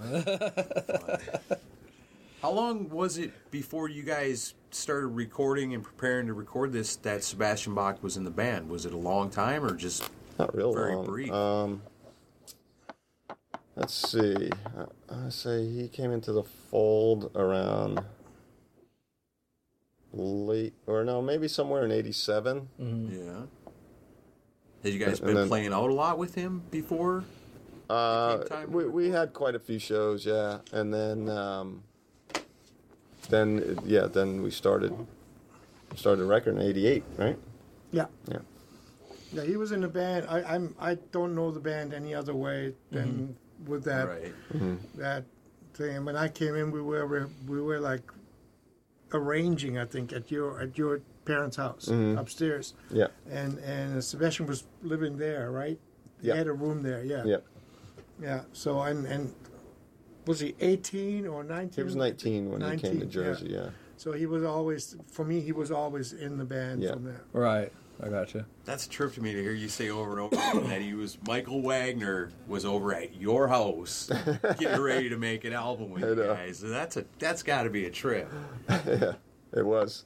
See, I never feel that way. No, I suppose you, You know, know. I, Yeah. I'm like, I mean, now we're, we're best friends, and, Right. and, Yeah. Yeah. and I never feel that way. I'm, I'm a guy, and, and you know, Yeah, but when we grow up listening to what you've done, yeah, and I'm getting that from, from a lot of people, and, and, and there, there's this like, almost like distance. Oh no, you know, I don't want it to be going, oh yeah, I don't want this. Right. You Right. know, I'm, I'm just me. No, you're incredibly down. Both of y'all are incredibly down. to It, it took about 30 seconds from the time where I was starstruck sitting at the uh-huh. table with Michael to go, wow, he's just a dude like us. And it Yeah. was Right. just like, boom. I was like, wow, I could say, I could fart I was just going to say right he now. farts and yeah, he farts, he burps, he laughs at the same silly shit we laugh at. It's Yeah. awesome, and it Right. took about thirty seconds to realize that. Yeah. and then we've been friends ever since. That's awesome. Very cool. Well, yeah. Well, of course, we, we and we we've grown to feel that way about you too. But like at the same time, we'll come over here and right now we're having a great conversation, and then we'll release this, and then we'll have hundreds of people send us messages going, "Oh my God, he did this, this, this." I'm like, "Oh yeah, he fucking did." so then I got intimidated all over again. But um, yeah. So let's well let's go back into "Here I Am," which is, that's my second favorite song on the record. Awesome. I love the riff on it, and I especially love how you had um, Rob kind of do that part that goes along with the riff.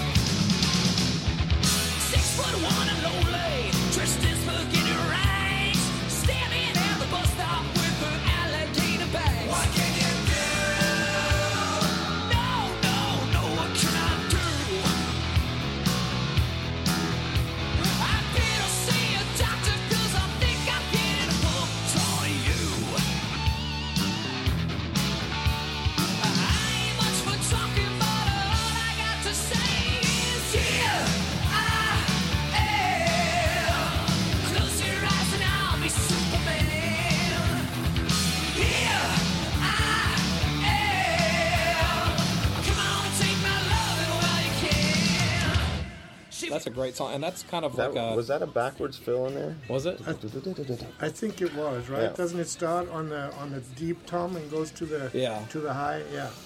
But it's a this song's like kind of like a buried gem on the record because you know the singles get all the attention, but this is one where.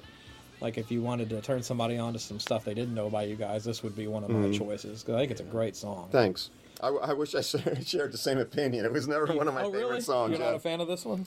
It- it's just it, it feels like it's so far for me anyway i guess I, I was just never crazy about it like when we wrote it i was like yeah cool Uh huh.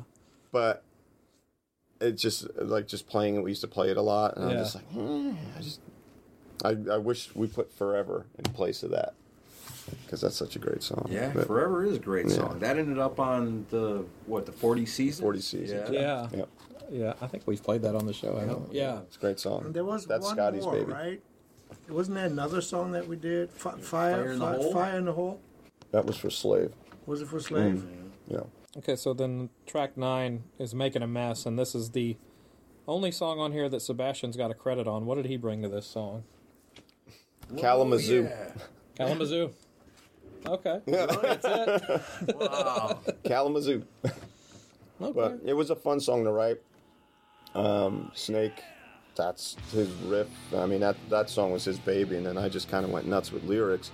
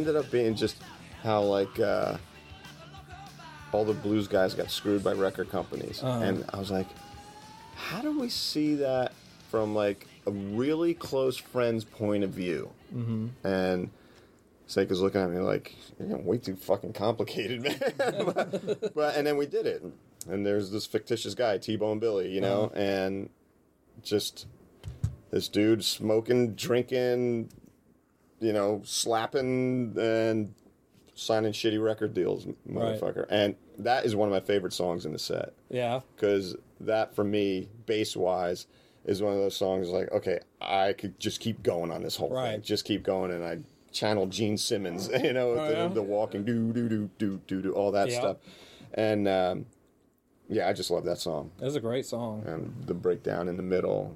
I thought you would have been more part of the music on this one because I always got a bit of a more of a punk rock vibe from this song. Uh, Snake Snakes Snakes the Riffmeister, man. Although I'm sure he he was a fan of that stuff too, though. Yeah. sure. yeah.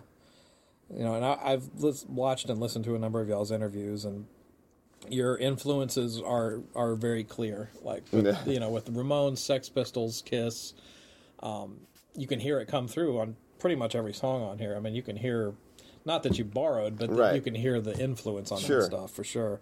But that song too, that's a. I mean, I could see that's one you probably just want to keep jamming Oh, I for love a it. long time. you I know? love it. and it's still a regular part of the set. Yep. Right? Yeah. Yep.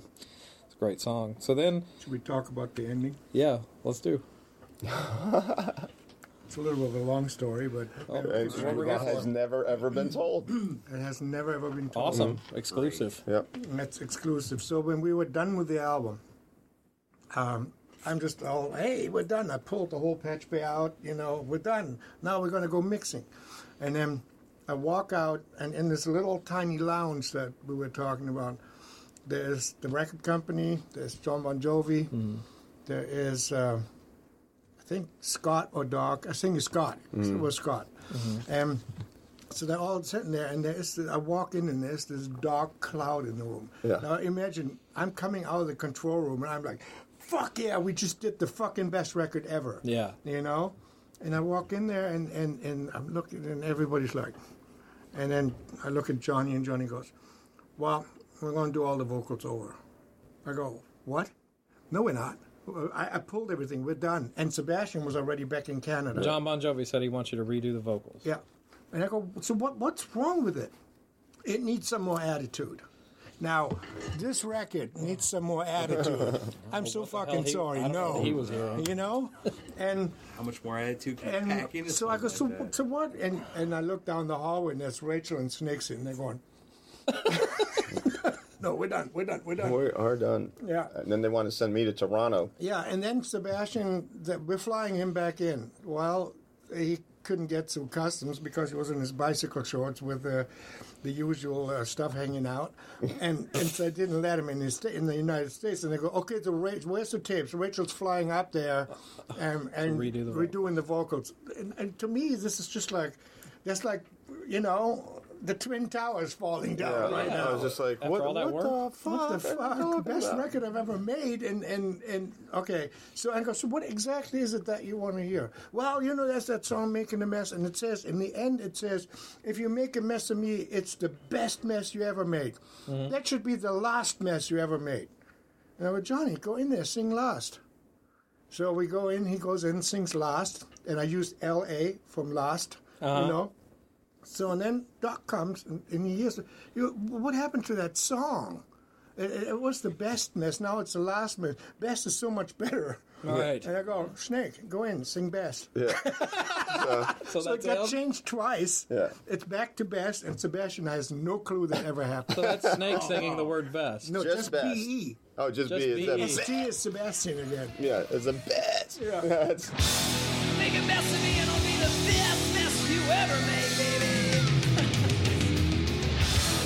What a crazy little detail to go ape shit about v- the whole vocals. And then vocal. Johnny goes in and he sings harmonies on every single song. Really? every single song. And he walks out the studio door and I erased him while he was walking out. I was just sitting there recording. I didn't care what he was singing. Yeah, it's like it's We not kept staying. one, one line. Yeah. We kept. And I remember I you remember. after the solo. There's one harmony line to the I remember, Uh huh. and that's, it. all I kept from the harmonies. I swear on every song. wow. And I hope he's not going to kill me when he hears it. but you know, I don't know that Jon Bon Jovi listens to our podcast. I'd be honest. Yeah. That's a yeah. good timing on that. Wow, that's that's a bizarre story. So, But all- that's what we yeah. had to deal with. You know? Wow. Although I, Everybody's in agreement, and, and I look down the hall, and they're they're like, no hell way." It, it was just a classic example of overthinking, Yeah, oh, and it wasn't totally. just Jon. It, w- it was like the whole, like the brass. They were just like, everybody. I I, I'm just like, wait, I got to get on a. I, what, I, I gotta get on a plane to Toronto and, And do the vocals. redo all the vocals. Yeah. Hell no, man! Like, Yeah, and and Oh, uh, um, wow. When it hit 10 million yeah, Well, worldwide, I go flom. Good thing you get those vocals over, didn't you? Uh. Shut up. That's hilarious. what a gosh, what an anal thing to go. Yeah, but you know that was basically that was the case on every single record I've ever done for a major label. yeah, I got to figure there's always You people know, they trying to always stick need their to finger get into the involved in yeah. a certain way to, to you know, to put their stamp on, and and I did that. yeah, Yeah. That's crazy. that's why we had them. You know, they always made the wrong decision in terms of what should be the first single. yeah. So when you work with a band, you come after two months, you come to this thing. This should be the single. yeah. This is this is it. It's- You know your your little gem, and then Somebody comes in what, and says, what "Nope." we what we did then we had the record company guys come hmm. down and sing backing vocals on the song that we wanted to be the single. That's smart. Ah, Yeah. genius. Get and then them they to lo- sing 'cause then backing they wanna hear vocals, themselves and on the all of a sudden they're involved in. I, and the same thing, I erased them right away when they walked out of the door. But then when they hear I it- can hear myself. I go, I can hear you clear as day. You sound great. you know, and that song would, would be the single. Wow. That's ge- what That well, is. What on this one? Were there any things that any songs that the record company was like, this needs to be a single, and you guys were like, I don't. hell no, I don't remember that. no. no. Um, What was the first thing? Was it Youth? Youth Gone Wild. It was the first youth, single. and then 18, and then when we first time we went to Europe, we released Piece, and then came back and released. I I remember, remember you. you. Yeah. Four singles deep. Yeah. Try that now. Yeah, no kidding. So then I remember you comes out, and that's the fourth single um, written with you and Snake. Mm-hmm. Um, what's the origin of this song? How when when does this go back to? This goes back. I mean, we demoed it with a drum machine on my little cassette four track, my little Yamaha four track. Um,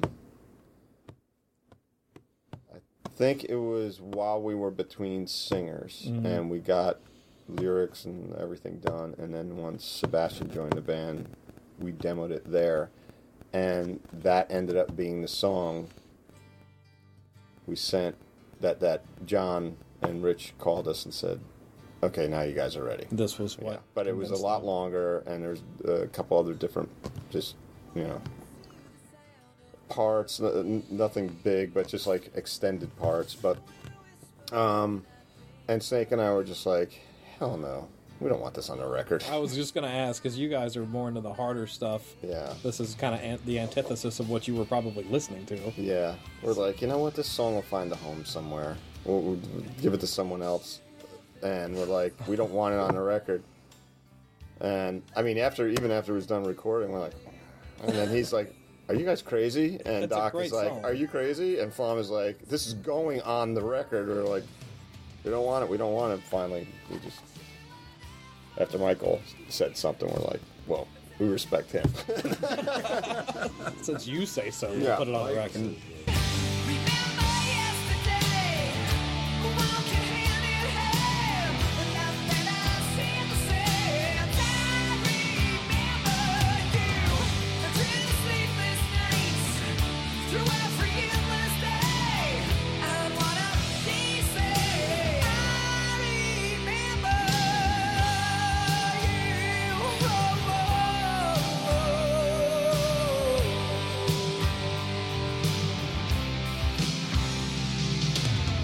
Heard it, you had to have known it was a great song. I mean, it was. Well, you know Yeah. that was that was the thing at the time. You know, till till. Uh, and that's the reason why we didn't want to do it. You know, Oh, because we're right. doing that the power was ballad at the thing. time you would have a ballad, a rock ballad. Yeah, was- you know, and, and that of was the rock ballad. Mm-hmm. You Yeah. know, and and so, yeah, let's have one of those. And the worst case, the housewives like it. A housewives in a in a positive way. They buy records. They like it. They buy the records. They like it, and you know, more than words, same thing. Yeah. You know, next song, He-Man, Woman Hater. You know, it's like, Although you guys had to have been nervous about that because there were a number of bands that they were great bands, but once the power ballad came out, they got typecast as that band. yeah. So that probably was scary when it came out. I think uh, the fact that it came out last Yeah, you'd already ins- established instead of right after Youth. Yeah. I think if Yeah. it would have come out right after Youth, Yeah. that would have been it. yeah. Yeah. Especially having having "Piece of Me" be a single because I think Yeah. of the singles released, "Piece of Me" is the closest to what you guys really were, Right. you know, Yeah. because it had all the attitude with it. And it was basically a bridge track just to keep attention. Yeah. While we were in Europe. Just to release something because we were road. in Europe with Motley Crue, and we're like, well, we don't want to go with "I Remember You" right after that, and then we all agreed on "Piece of Me." Yeah, It's because it was upbeat. Yeah. And we're like, let's just. We already got him with youth, and let's see if we could Yeah. sustain here, you know. So it worked out. It worked out. But of course, when this comes out, it's just humongous. I mean, it, it explodes the minute it comes out. It was crazy. It was absolutely crazy, man. And the video, I mean, I I still have the video in, ingrained in my mind because MTV must it must have been on every hour at least, maybe more than I once an hour. You? For yeah, when it was when it was in its stride. Mm-hmm. Oh my god, it was one of the most overplayed videos. It was ridiculous. It's like you just couldn't get away could from it. not get away you couldn't get away from it. And I love the album, but even I got sick of that song after a while. I was like, good Yeah. God, it's on the radio, it's on MTV, it's everywhere. Yep. It was so big, and uh, it was. I think it was a single at the t- during the Christmas of '89 when I got the album. That that was the big single you had out at the time. That sounds about right. Yeah, because mm-hmm. that. Yeah, I remember that. I got my first electric guitar, and I got this album for the same Christmas. Right. And so, but if you look at the history, you know, start with Dokken, go through Motley Crue, all those bands, Warrant. right? Those songs were always the money makers. Yeah. You could be introduced with another song. Okay, we are a rock band. Yeah. But those songs were always the money makers. I, I think I've made seventy five percent of my money with ballads. Ballads. oh, absolutely. I'm sure of that. you know. Yep. Yeah, from the era. Yeah, because Yeah. it was it was standard issue. Which I know there were some bands that fell into the trap of putting the ballad out first, Yeah. See, and, that is wrong. and some would have success, but it would sink them completely. Yeah. Yeah. Yeah. That's like, uh, I mean, you know the drummer very well um, from Saigon Kick, you know, and then Oh, it that, killed that them. song, and it's like, God, this song. He did that album too. Yeah, that's- Yeah, No, Love not is that on. one. No? Love is on. The, yeah. That was the second one, I think. Oh, okay. Right? That was the lizard. The or lizard. something? Oh, I did the one you did the first one, Right. yeah. Oh, okay. But I remember that the singer at that in that band Yeah, Matt. was in the middle of a song singing I love you and he kind of get this thing and he walked out of the studio in Denmark and flew home. in the middle of the vocal oh, thing. You got to give him that. Oh my God, that's, awesome. And it became a big hit. Oh yeah. You know. right. But then um, to the guys that like the heavy stuff, it was mm-hmm. like, I'm not listening to that. And then like years later, somebody says, "Man, no, you really got to listen to the whole album. I've you, told you're people judging that. this Yeah. band by one song. All right, let's hear it." Yeah. Like, Holy shit, this is a great album, you know, that I've missed out on all these years. Yeah. And we were talking about it a little bit earlier, too, on the way here. It always kind of gives me a chuckle to think of the housewives and, you know, not even so much that, but the teenage girls that were in the same age group that I mm-hmm. was when this came out that would get into 18 and Life, and I remember you. And then to think of them going to buy the album. You know, then and, putting it on and starts hearing up. big guns. You know? Big on and, and a song about chicks that like chicks right after it, you know? there you go. This isn't what I thought it was going to be. or the ones that heard "I Remember You" and then picked up "Slave to the Grind." I'm like, Yeah. "Whoa, this is not what I thought it was going to be." But Yeah. again, we had a couple of ballads on that one too. Yeah. Yeah, but those were very dark subject matter. Yeah. Though there was no lovey-dovey stuff And on that "Slave was to the that was Grind." black. No love you, for sure. So we, uh, so that song is massive. It's a hallmark of your career, and I mean, it's even though it may not be your favorite song, I mean, it's certainly it certainly paid the bills. Every I love playing it, Yeah. and every night we play it, and I just see the reaction. Some twenty-five or so years later, I'm just like, "Holy fuck!" I'm so glad we put that on the record. Yeah, yeah. you know, because people were just so into it, and you just it it means so much to so many people, and like. Uh, it's been a prom song like nine billion yeah. times. It's been a, a, a, a tribute song to some friend that has passed, and Mm-hmm. but man, you watch. We'll, we'll play a lot of biker fest, right? Yeah. And there'll be two of these bikers that look like they'll come up and just rip your face off. They love it. with their breath, right? and they just got their arms around each other, singing ah back and forth. I'm just like, what the fuck, man? That's awesome, you know? Yeah. It's really really cool. That's cool. Yeah. Well, good decision to put it on there. Yeah, man. So then, Midnight slash Tornado rounds out the record. Snake wrote that. Yeah. and uh, Matt Fallon has a credit on this. So was he Yeah. a lyrical con- contribution? I believe so. That Yeah. song was written before I met Snake. oh, so this is maybe Yeah. the oldest song in the whole set. Then I would say. Yeah. Yep.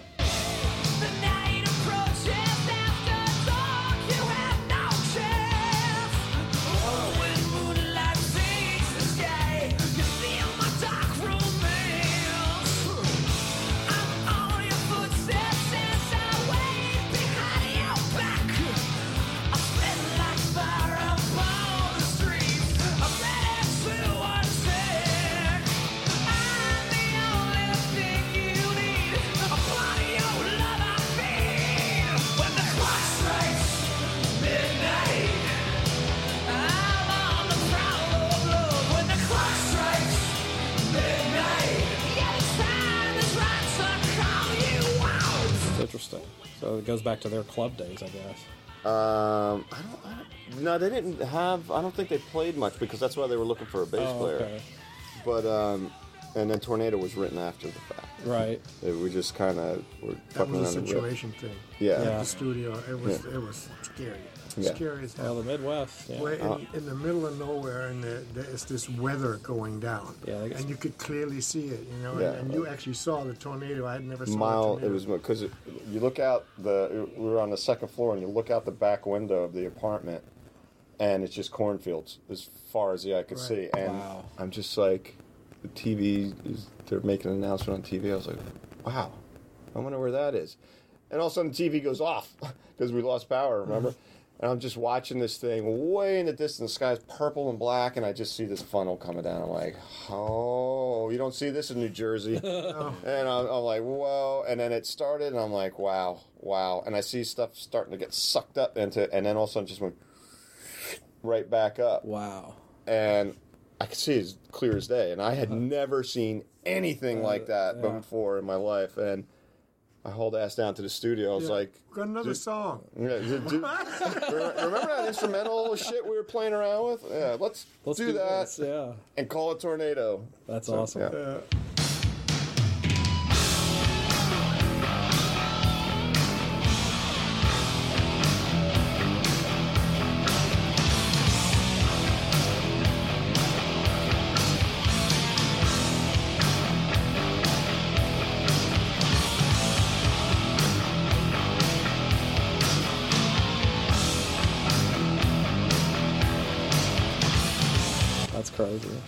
I used to be one of the idiots that would chase those. Uh, that used to live in Kansas City, go out to the cornfields and chase after them, videotape it. Man, Yeah, stupid stuff. screw that. Yeah. So when you get the when you get all the songs, so I mean, you knew what songs you were going to put on the album, how many it was going to be, and everything. And then how how long from start to finish in Lake Geneva were you there doing the songs? four, for six, six weeks. Did we mix it there? Yeah. Yeah, Yep. we mixed it there. Start, so, yeah, it was two- probably two months. two- yeah, two to Roughly two and a two half months. months. And the can look whole it up, band but- was there the whole time for No. mixing and everything. As everyone finished, they split except for Snake and I. We stayed till the very last day of mix. yeah, Or we left the night before because we had to fly out of Chicago. So we left to Chicago, and uh, then Michael packed up the. right. he- Yeah, I had the shit that you see here. That was all up there. all there. Really? In in, racks. in nine big cases, and, Wow. and my own speakers, the big Tannoy speakers, were there, Yeah. and, and that's why I bought that. Uh, that's why I bought that uh, Steinberger. Oh, okay. It was the first time Yeah, we were talking that was about that. used.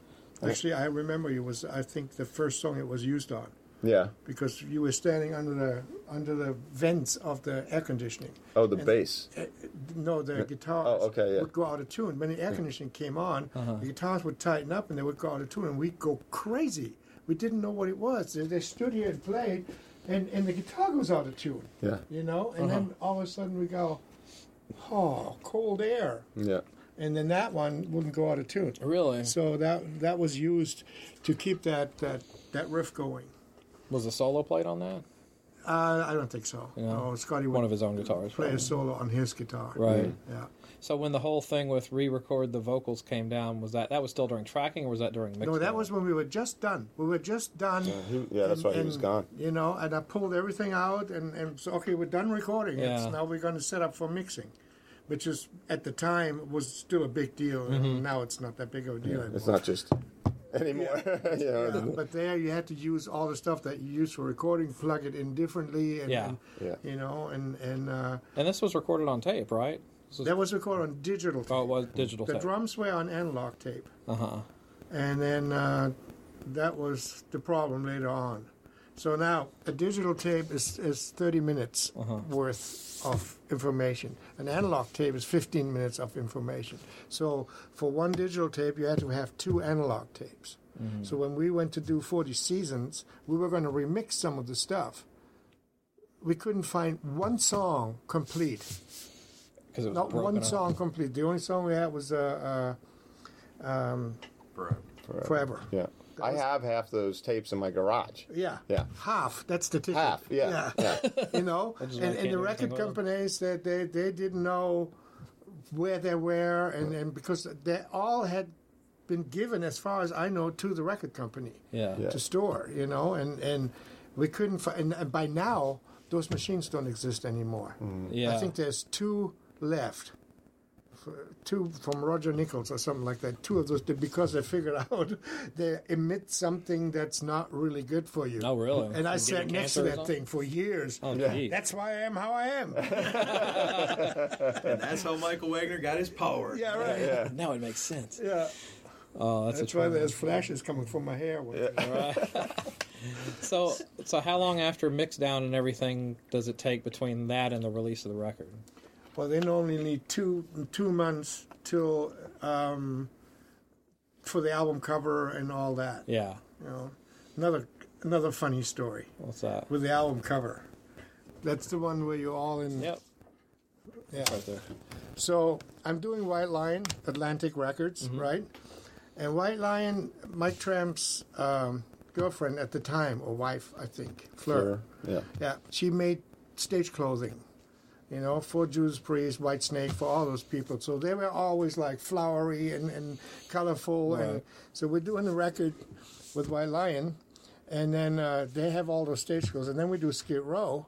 And then Atlantic comes to them and goes, no, no, no, you can't wear like jeans. And you have, look here, White Lion, that's successful, you know. And they go, no fucking way. We're going to be wearing jeans and flannel shirts, you know, or whatever they were wearing. Fucking leather jackets. Yeah. so a record goes ape shit. I do the next White Lion record. The record comes. You got to look like this. And what's funny is this is what Snake and I picked for the album cover. Uh-huh. Oh, that was what that you was wanted. supposed to be the album cover. I got you. and this was just going to be on the back and the the guy the art director who did not like snake or i i forget his name he uh he's like nope that's the back and that's that and we're just like So they reversed it on you? Yeah. yep they're like Wow. no that's not going to be the album cover and i'm just like that's so much cooler of an album cover and you know we had the logo down here and you know tried a whole bunch of different shit but he's like nope and i was like oh. Do you still feel the same in hindsight? You'd still. I, I prefer mean, this? uh, yeah, I, I, I like that much better. I Yeah. like the, the toughness of it. yeah, and you can see you guys better because you're kind of in the Yeah. dark on the on the Right. original. yeah, and, and hard to it make on the out. original, it's just It looks like y'all are hanging out in an alley or something. well, yeah. That we wanted an alley, Yeah. and Mark Weiss. That's actually a fake alley. Mark Weiss oh, it's built a that backdrop alley or- Oh, wow. oh, with like fake bricks that it, you that come in sheets, Yeah. and but you make it nice and grainy, and it looks like an and alley. it looks like an alley. He hung a light like there was a street light over us. That's cool. That was a parking lot.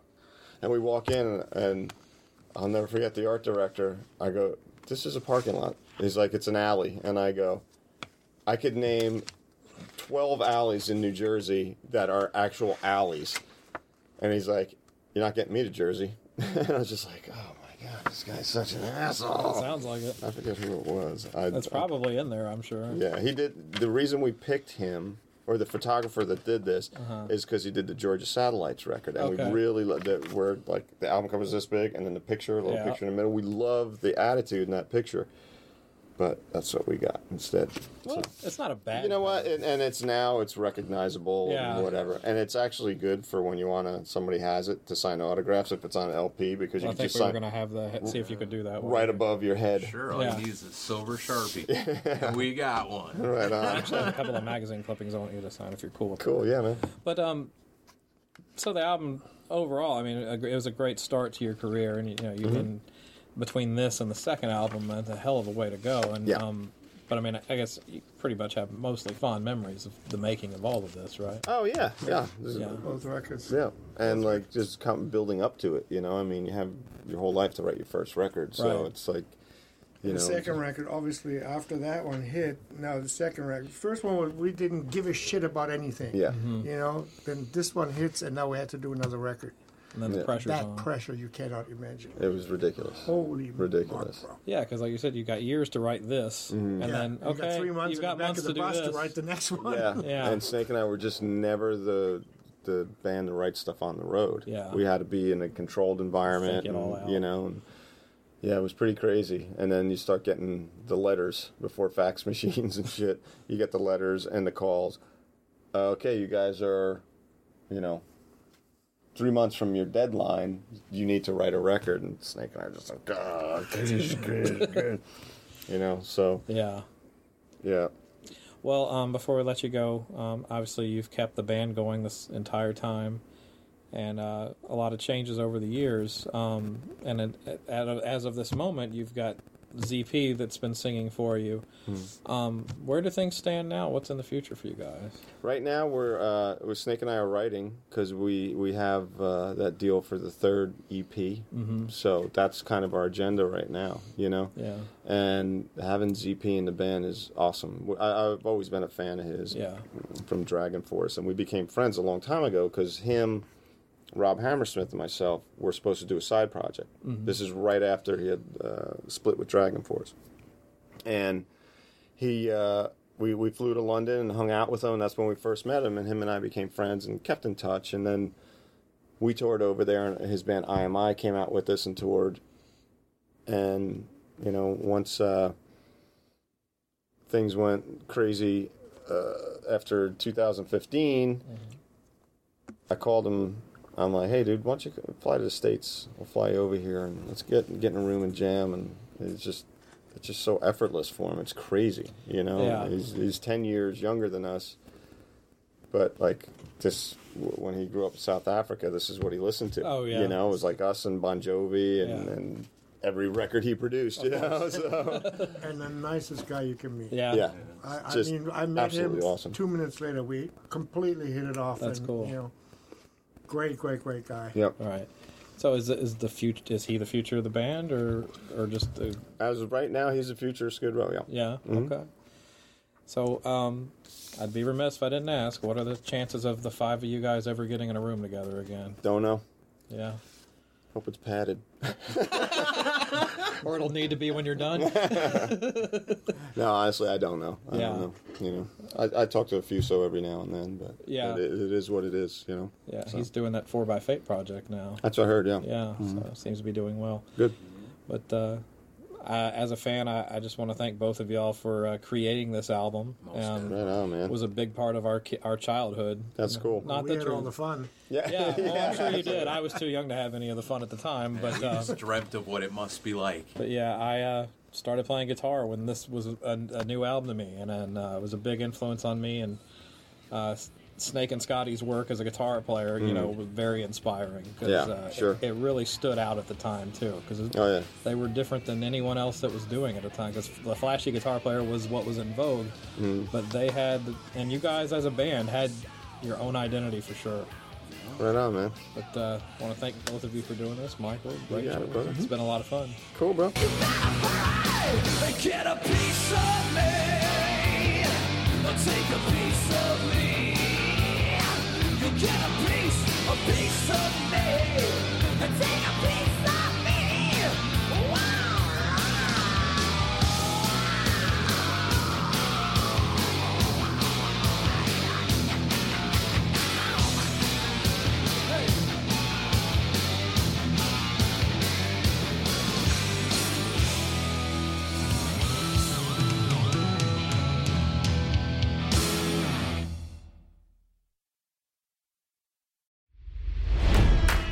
It's NFL draft season, and that means it's time to start thinking about fantasy football.